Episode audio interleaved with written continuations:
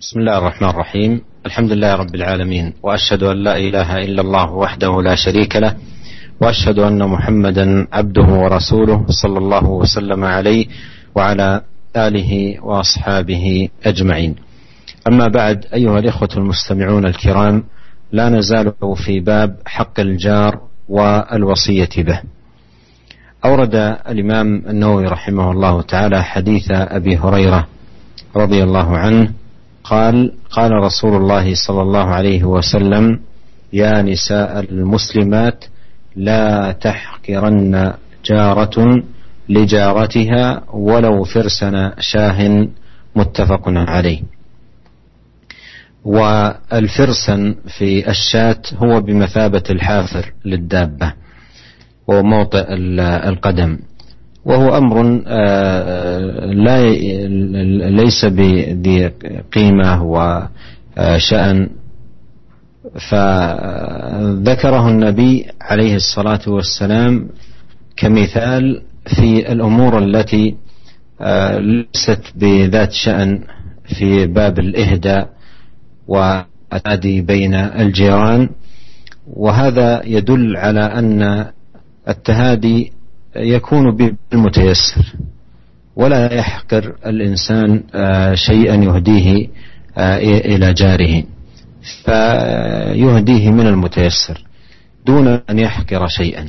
دون أن يحقر شيئا. وهذه ال ال الهدية للجار بالشيء المتيسر. وإن كان قليلا لا يحقر. ثوابه عند الله سبحانه وتعالى عظيم وأجره جزيل. ولهذا ينبغي على المرأة المسلمة أن تحرص على التهادي بينها وبين جاراتها بالمتيسر وبالموجود لدوام المحبة واستمرار الألفة بينهم. أما إذا أصبحت كل جارة تقول هذا قليل وهذا لا يكفي وهذا لا إلى آخره. ثم يترك التهادي فهذا مما لا ينبغي أن يكون ويقع بين الجيران. يا نساء المسلمات لا تحقرن جارة لجارتها ولو فرس نشاء أي ولو كان بهذا القدر شيئا يسيرا وأمرا قليلا لا يؤبر به. Bismillahirrahmanirrahim. Alhamdulillah. Segala puji dan syukur kita panjatkan kepada Allah Subhanahu wa taala atas segala limpahan karunia yang Allah berikan kepada kita. Salawat dan salam semoga senantiasa tercurahkan kepada suri teladan kita junjungan Nabi junjungan kita Nabi Muhammad sallallahu alaihi wasallam.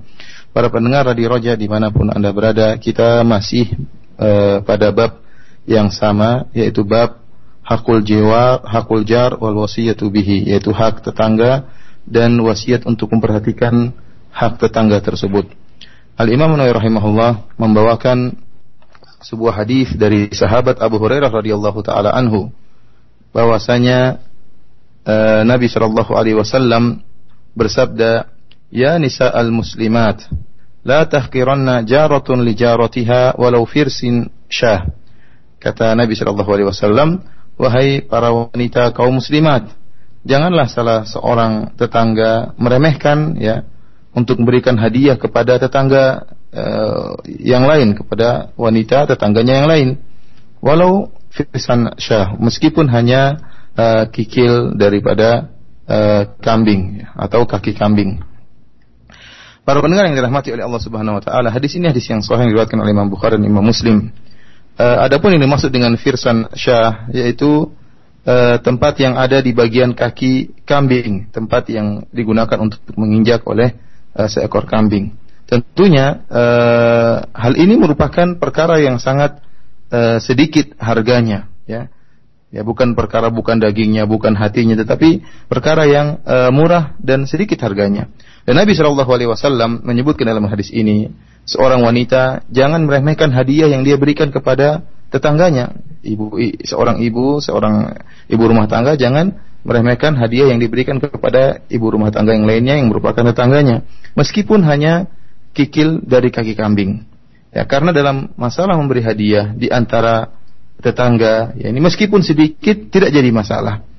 dan hadiah diberikan dari perkara yang mudah didapatkan apa saja yang dimiliki oleh seorang wanita yang mudah dia uh, dia miliki kemudian dia berikan hadiahkan kepada tetangganya meskipun uh, para pendengar yang dirahmati oleh Allah Subhanahu wa taala meskipun hadiah ini kelihatannya remeh ataupun sedikit nilainya akan tapi hadiah tersebut di sisi Allah Subhanahu wa taala akan bernilai pahala yang besar.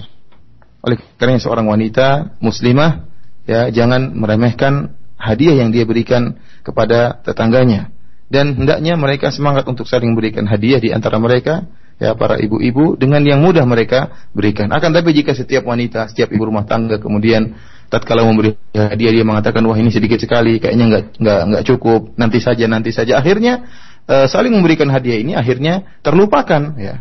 Karena kalau memberi hadiah harus mencari hadiah yang mewah, hadiah yang besar baru diberikan hadiah. Kalau begini caranya kapan adanya pemberian hadiah di antara tetangga?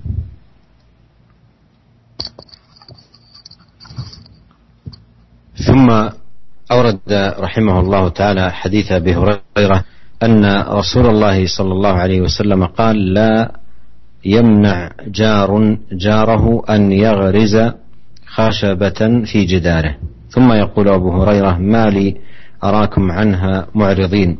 والله لأرمين بها بين أكتافكم متفق عليه. روي خشبه بالإضافة والجمع. وروي خشبة بالتنوين على الإفراد. وقوله ما لي أراكم عنها معرضين يعني عن هذه السنة.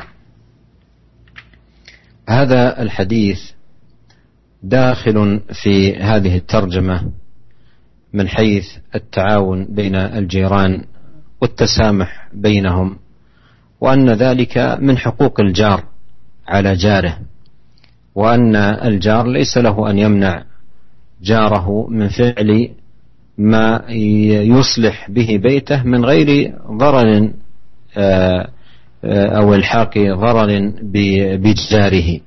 كأن يستفيد آه، مثلا آه، من جدار الجار أن يثبت عليه شيئا آه، أو يغرز فيه مسمارا أو حديدة أو خشبة أو نحو ذلك مما لا يكون فيه ضرر على الجار وفيه منفعة لمن فعل ذلك بجدار جاره.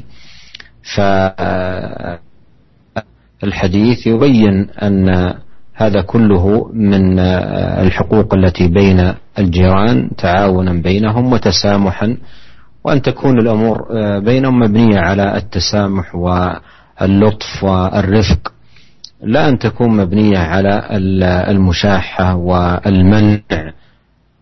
فهذا مما يؤكر صفو المحبة والألفة بين الجيران وجاءت الشريعة شريعة الإسلام بهذه الآداب العظيمة التي تمتن العلاقة بين الجيران وتقوي الصلة بينهم. para pendengar yang dirahmati Allah Subhanahu wa taala, kemudian Al Imam Nawawi rahimahullah membawakan hadis yang berikutnya yang juga dari sahabat Abu Hurairah radhiyallahu taala anhu bahwasanya Rasulullah sallallahu alaihi wasallam bersabda, "La yamna jarun jarahu an yagriza khashabatan fi jidarihi." Janganlah salah seorang melarang tetangganya untuk memasang kayu di uh, di dindingnya atau di uh, tem tembok rum, tembok uh, pagarnya. Semua yakul Abu Hurairah kemudian Abu Hurairah radhiyallahu taala berkata, "Mali arakum anha mu'ridin."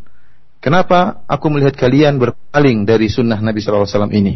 Wallahi la armiyan nabiha baina aktafikum. Demi Allah, aku akan melemparkan hujah ini di antara pundak-pundak kalian. Para pendengar yang dirahmati oleh Allah Subhanahu wa taala, hadis ini masuk dalam bab yang sedang kita jelaskan yaitu bab tentang hak tetangga dan wasiat untuk memperhatikan tetangga. Dari sisi mana? Dari sisi adanya kerjasama di antara tetangga dan saling memaafkan di antara para tetangga. Oleh karenanya disebutkan dalam hadis ini di antara hak seorang tetangga, ya, janganlah dia dilarang untuk memasang misalnya uh, kayu di dinding tetangganya yang lain atau mungkin dia uh, masang paku dalam rangka untuk memperbaiki rumahnya selama tidak memberi kemudaratan kepada tetangganya. Ya. Hal ini diperbolehkan dan ada manfaat bagi tangannya tersebut. Oleh karenanya di sini menjelaskan tentang hak-hak di antara tetangga dibangun di atas tasamuh, saling pengertian, saling memaafkan di antara para tetangga. Dan hal ini akan uh, memperkuat kasih sayang dan kecintaan di antara para tetangga, hubungan erat di antara para tetangga. Adapun jika seandainya seorang tetangga tatkala dindingnya dipasang kayu ya atau dipasang paku kemudian dia marah kepada tetangganya kenapa maku di dinding saya, kenapa maku di pagar saya ya. Ya tentunya ini akan merusak ya hubungan yang erat antara tangga dan ini menyelisih sunnah Nabi Shallallahu Alaihi Wasallam. Oleh karenanya seorang e, janganlah melarang kalau ada tetangganya ingin masang sesuatu di dinding pagarnya untuk dalam rangka untuk masang sesuatu untuk perbaiki rumahnya atau memaku sesuatu di situ selama tidak memberi kemudaratan kepada dirinya maka jangan dia e, melarang.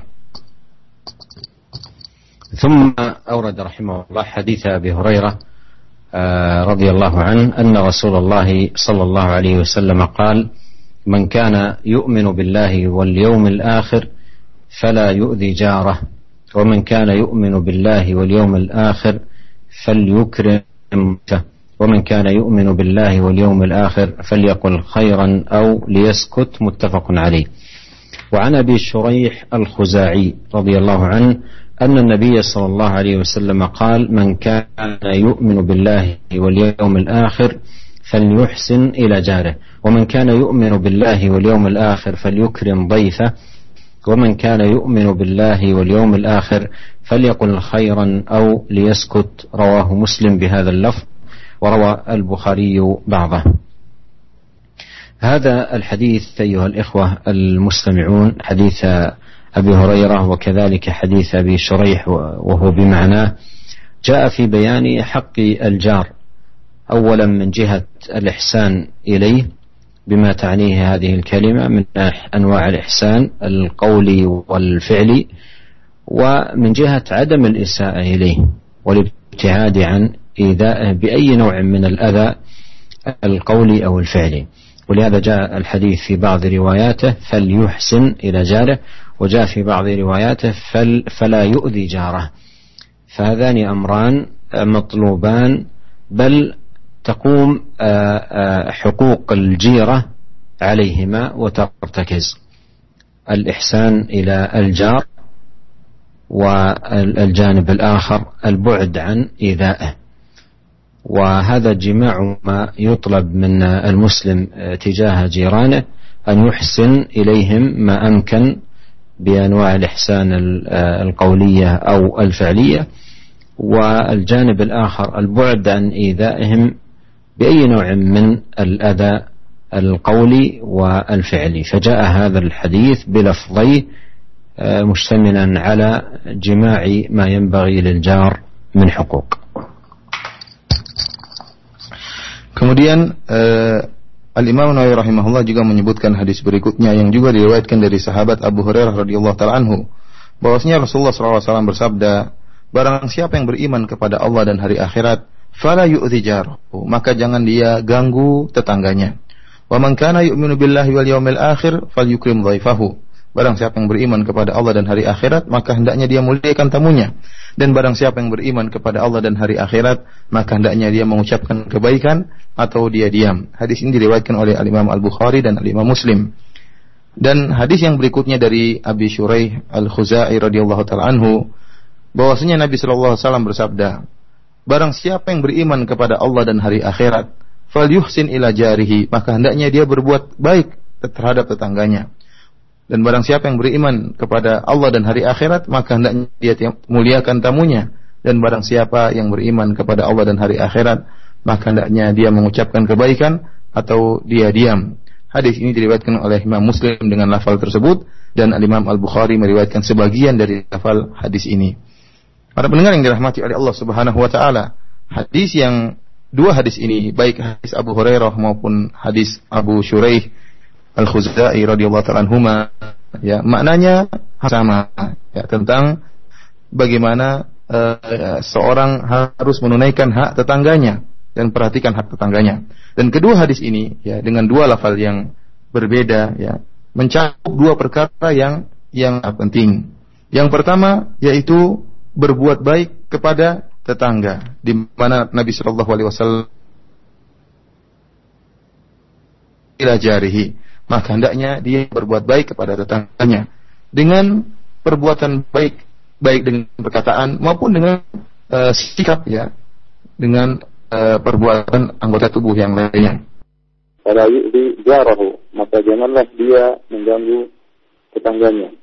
Oleh karenanya dua hadis ini baik hadis Abu Syuraih maupun Abu Hurairah menggabungkan dua lafal yang sangat penting. Yang pertama Nabi SAW mengatakan paliyus dan ilah jari. Hendaknya dia berbuat baik kepada tetangganya. Baik dengan perkataan, dengan perbuatan.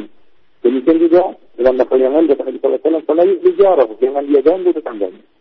Karena seorang muslim dituntut untuk melakukan dua perkara ini. Berbuat baik kepada tetangganya, baik dengan perkataan maupun perbuatan. Dan yang kedua, tidak mengganggu tetangganya dengan gangguan apa pun Jangankan dengan gangguan perbuatan, bahkan gangguan perkataan pun tidak e, diperkenankan. Oleh karenanya inilah dua perkara yang ditutup oleh seorang muslim e, tatkala bersikap terhadap e, tetangganya. Inilah hadis dua hadis yang menjelaskan akan dua perkara yang sangat penting ini.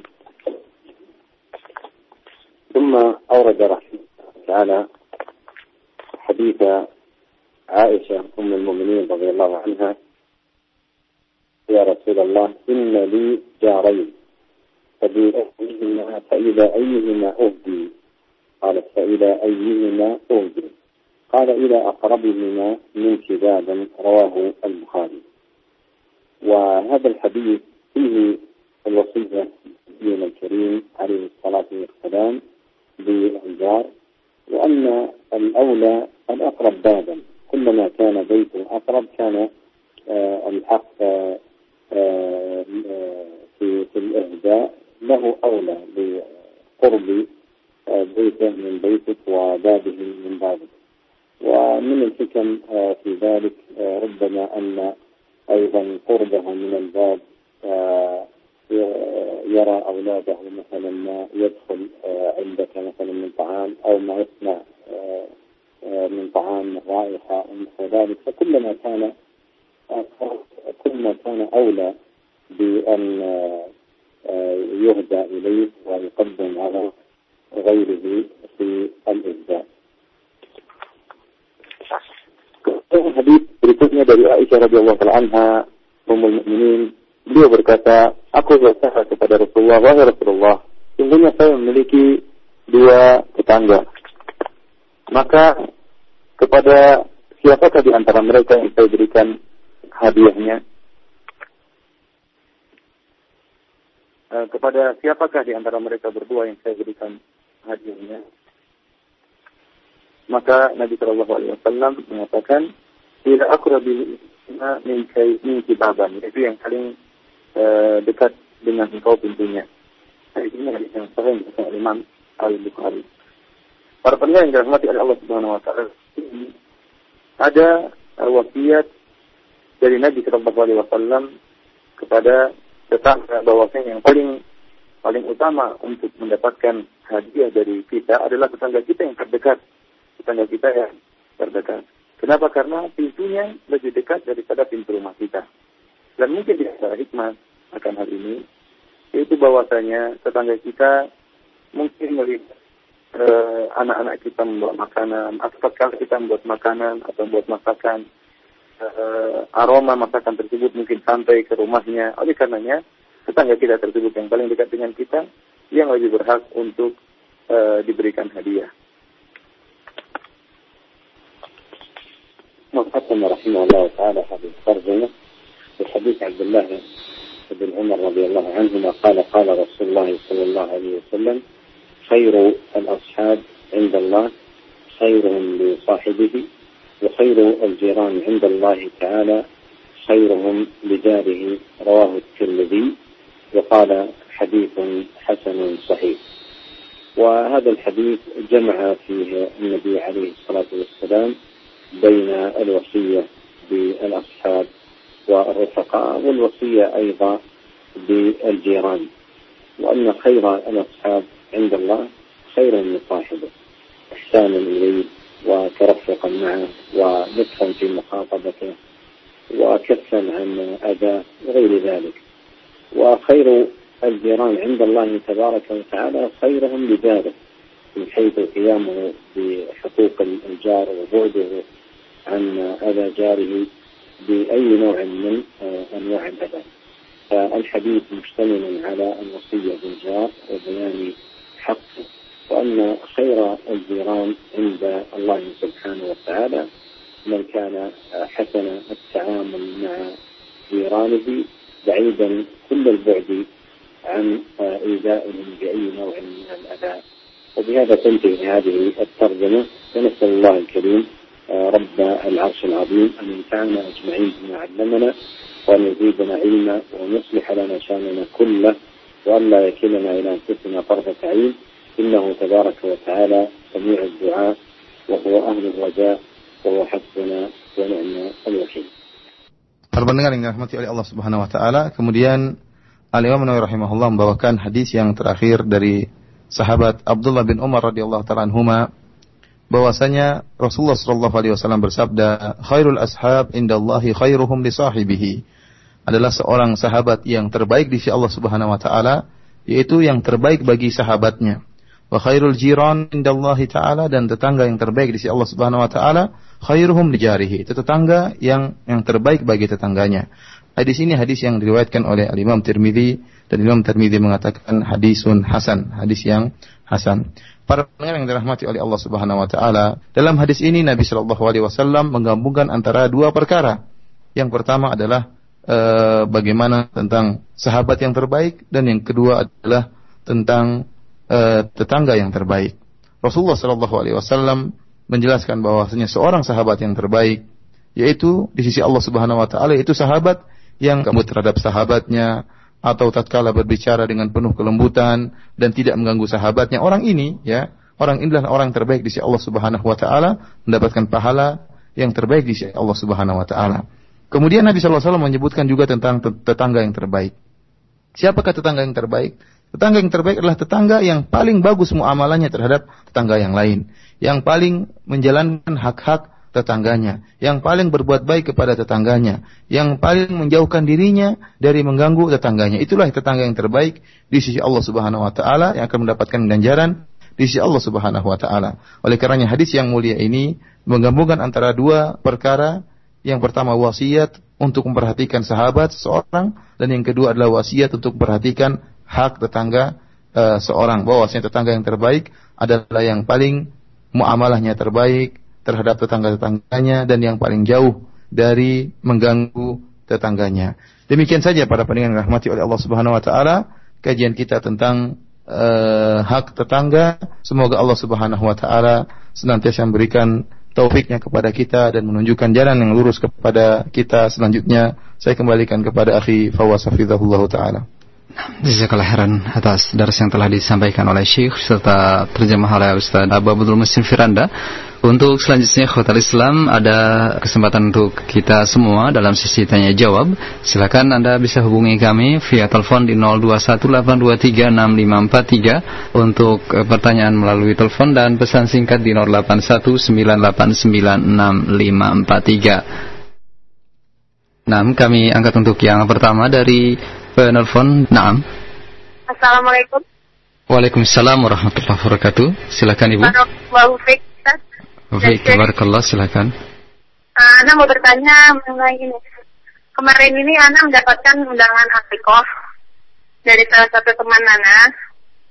Hanya saja yang Ana yang membuat Ana subhat untuk datang adalah karena suaminya itu bekerja di perusahaan pembuatan peralatan musik itu bagaimana hukumnya jika jika datang ke sana Ustaz sedangkan eh, suaminya mencari mencari nafkah nafkahnya dari perusahaan yang menjual yang menjual dan memproduksi alat musik apakah hartanya itu harta haram atau subhat gitu Ustaz Ya, gitu aja. Terima kasih. Jazakallah khair. Assalamualaikum warahmatullahi wabarakatuh. Waalaikumsalam warahmatullahi wabarakatuh. Terima kasih Ibu atas uh, interaksinya. Silahkan Ustaz.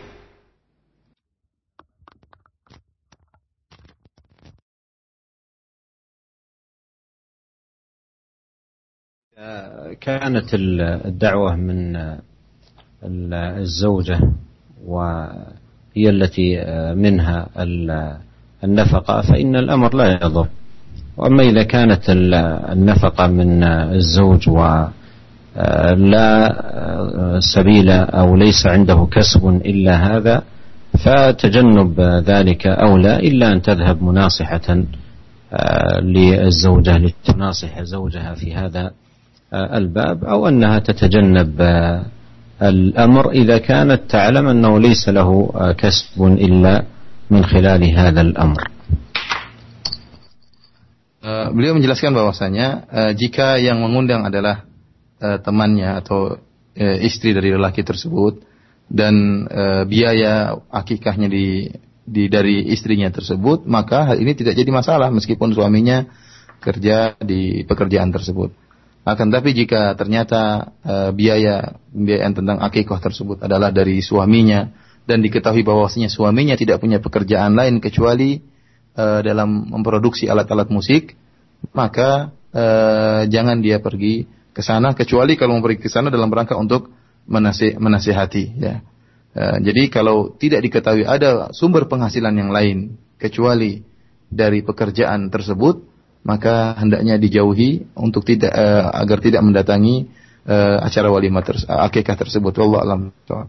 Baik, terima kasih atas jawaban Syekh. Di kesempatan kedua ada Ibu Ella di Cikampek, Rawang. Silakan Ibu.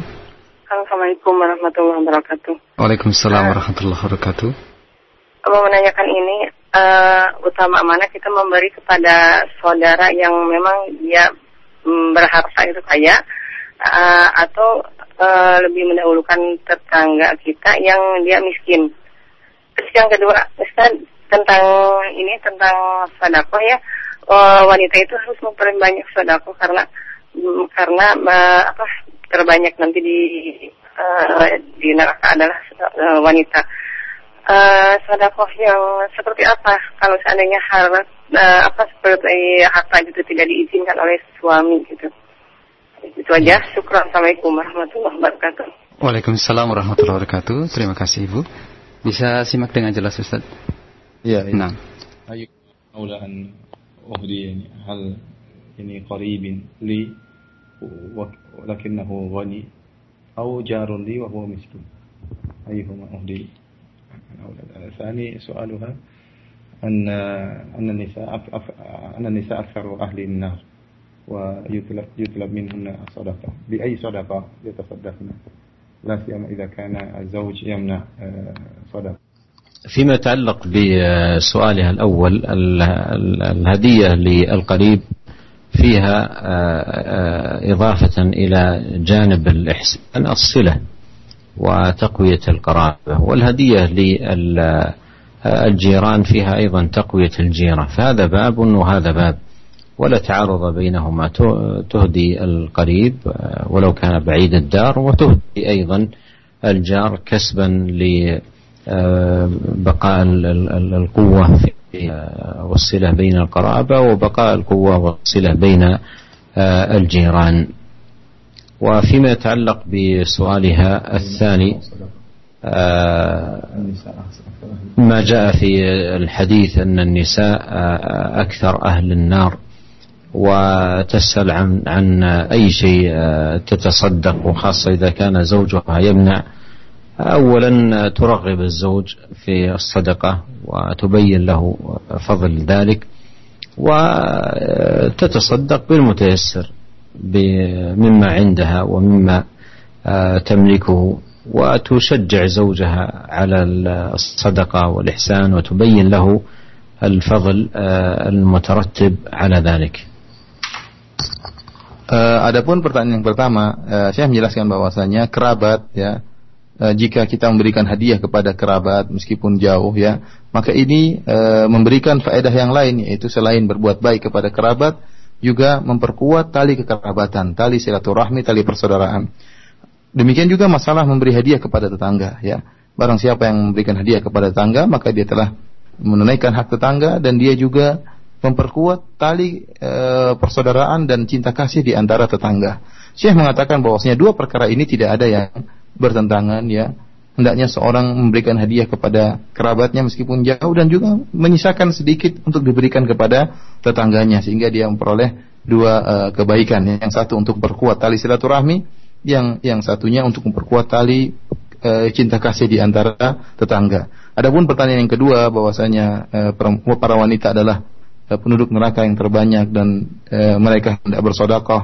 Terlebih lagi jika suami-suami mereka melarang untuk bersedekah, maka yang dilakukan oleh seorang wanita tatkala suaminya uh, kurang bersemangat untuk bersedekah, maka hendaknya dia berusaha memotivasi suaminya untuk bersedekah dengan menjelaskan tentang keutamaan sedekah ya, tentang uh, fadilah daripada sedekah sehingga suaminya tertarik dan termotivasi untuk uh, mengeluarkan sedekah. Uh, dan dia sendiri kalau dia memiliki sesuatu yang bisa dia sedekahkan maka dia sedekahkan dengan apa saja yang mudah bagi dia untuk dia sedekahkan dan jangan lupa untuk senantiasa memotivasi suami untuk uh, bisa bersedekah. Nah, jazakallah khairan atas ya, jawaban yang Syekh sampaikan. Di kesempatan ketiga masih dari telepon ada Umi Muryani di Kranji. Silakan Ibu. Assalamualaikum Pak Ustaz.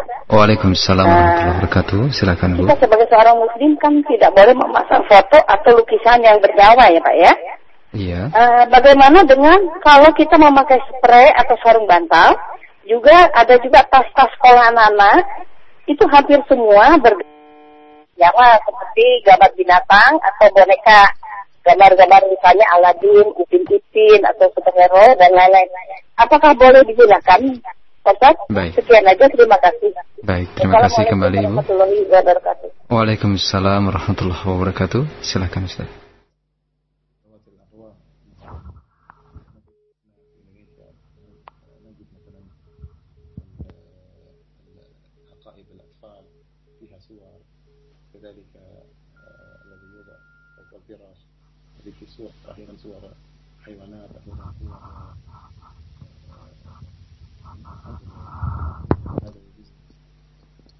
تجتهد في اجتناب ما فيه صور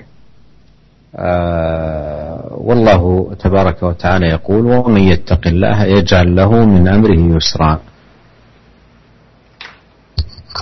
Saya mengatakan bahwa hendaknya dia berusaha ya semaksimal mungkin untuk uh, menjauh dari gambar-gambar uh, tersebut ya gambar-gambar yang bernyawa tersebut.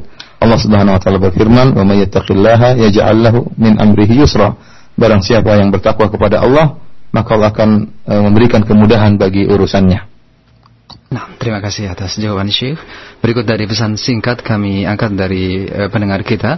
Assalamualaikum warahmatullahi wabarakatuh ya Syekh. Secara batasan, sejauh manakah yang disebut dengan tetangga dari samping kiri kanan atau depan belakang kita? Terima kasih. Jazakallah khairan ya Syekh.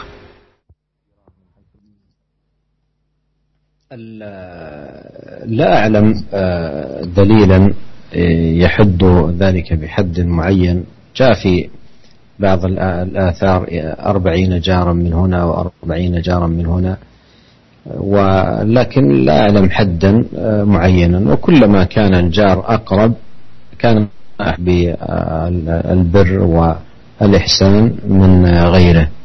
وليس هناك يعني حد لكنه آه، لعله يعرف بالعرف والمألوف بين آه، الناس. ولا شك أن الشخص البعيد آه، جدا لا يعتبر جار وإنما الجيران من هم قريبون ويجمعهم مثلا سوق واحد أو طريق واحد أو مسجد واحد أو نحو ذلك مما يكون فيه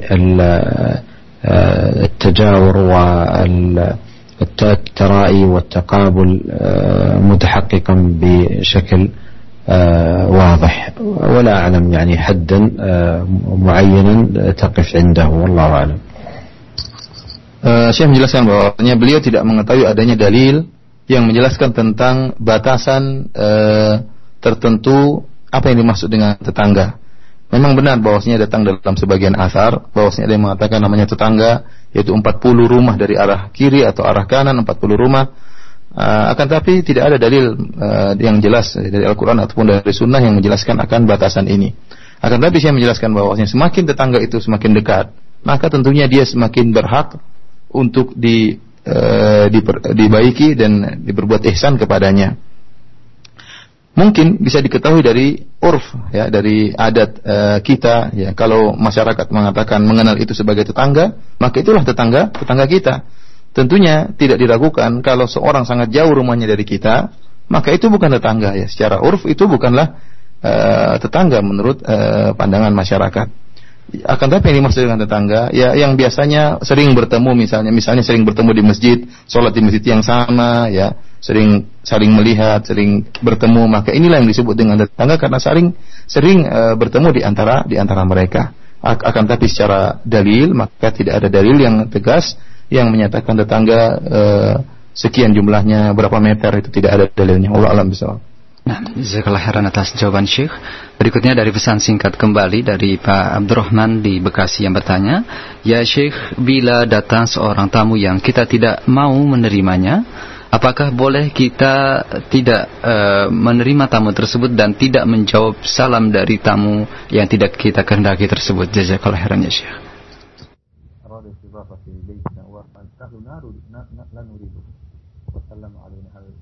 يجوز لنا ألا نرد السلام وأشكر وأنا لا أحبه ويسلم علي علي وأنا أريد أن أستفيد هل يجوز لي ألا أرد السلام رد السلام هذا واجب.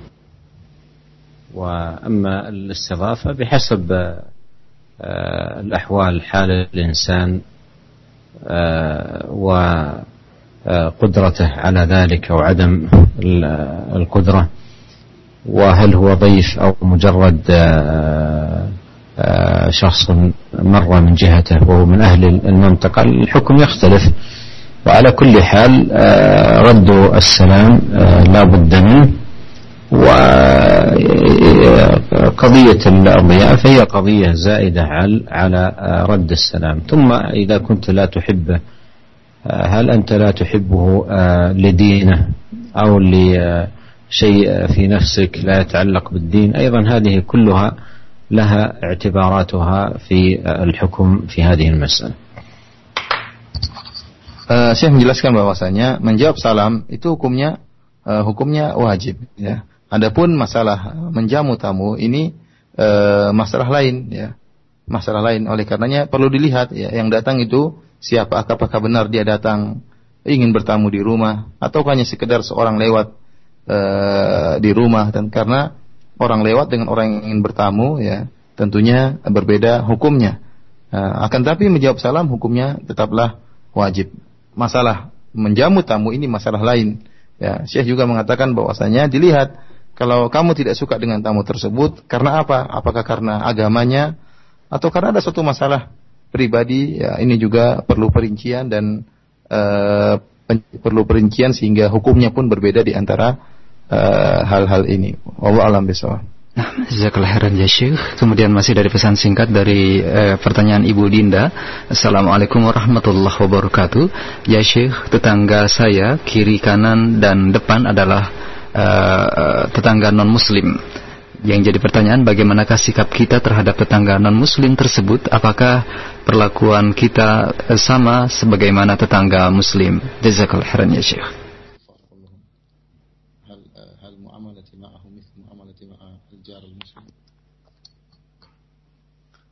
ال ال هذا تحدثنا عنه بالأمس وأن الجيران ثلاثة وذكرنا الثالث منهم الجار آه، غير المسلم فهذا له حق الجيرة. وجاءت السنة بالوصية بالجار مطلقا.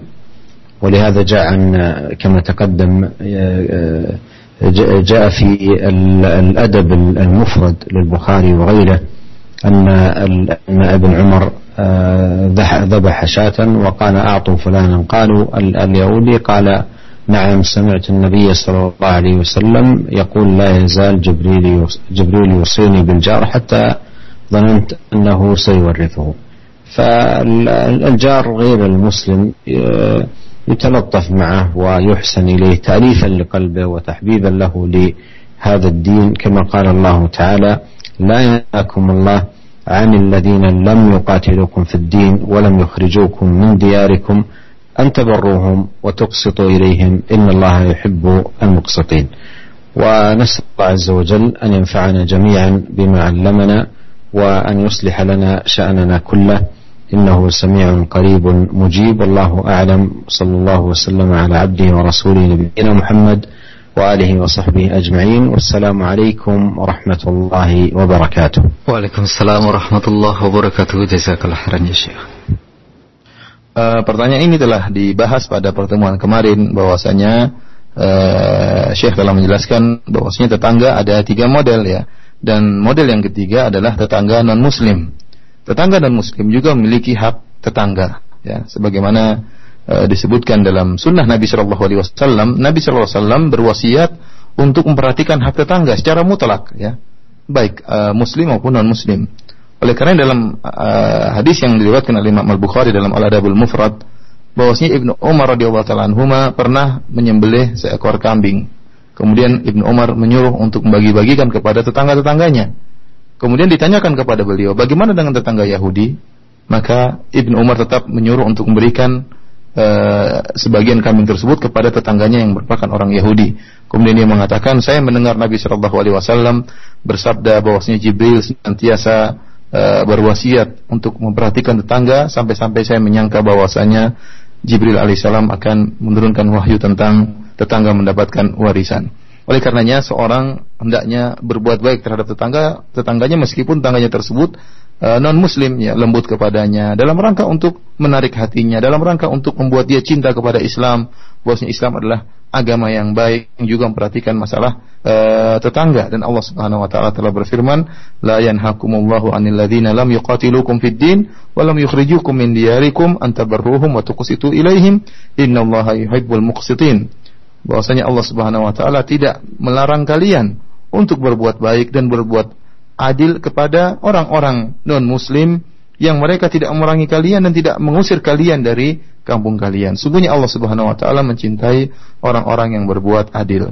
Demikianlah para pendengar yang dirahmati oleh Allah Subhanahu wa taala, kajian kita pada kesempatan yang berbahagia kali ini. Semoga Allah Subhanahu wa taala senantiasa memberikan taufiknya kepada kita semua dan semoga kita senantiasa diampuni oleh Allah Subhanahu wa taala dan diberikan jalan yang lurus oleh Allah Subhanahu wa taala. Wabillahi taufik wal hidayah. Assalamualaikum warahmatullahi wabarakatuh.